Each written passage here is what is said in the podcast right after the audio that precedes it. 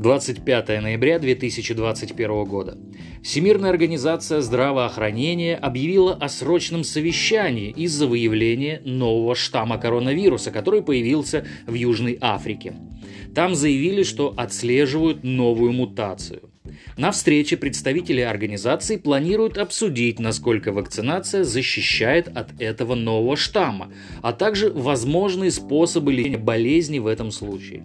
Технический руководитель ВОЗ по COVID-19 сказала следующее. Мы пока мало что об этом знаем.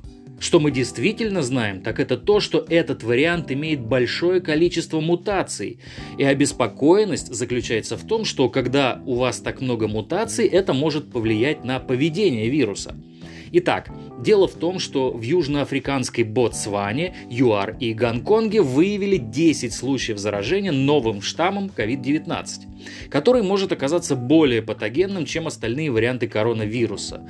Он содержит 32 мутации, некоторые из которых указывают на его высокую трансмиссивность и устойчивость к вакцинам и имеет больше изменений, чем все другие варианты COVID-19.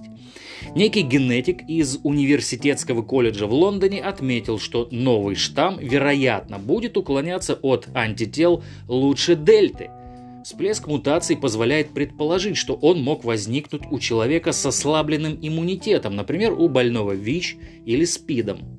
В общем, пока ничего хорошего. Если у Дельты может появиться серьезный конкурент, то, наверное, мы уже не дождемся превращения ковида в обычное сезонное, скажем так, недомогание по типу ОРВИ. Далее новость не менее веселая.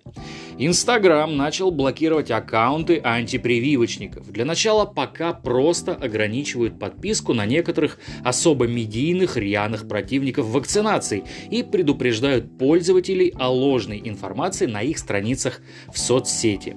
Мощный ход – Соцсеть, которая вполне себе терпимо относится к любителям поразжигать разнообразную вражду по какому-либо признаку, объявила войну с дезинформацией.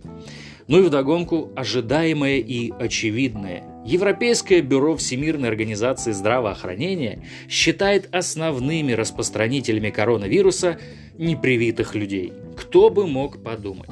Интересно, долго ли они совещались, прежде чем выдать подобное на всеобщее обозрение? А у меня на сегодня все. Конец связи.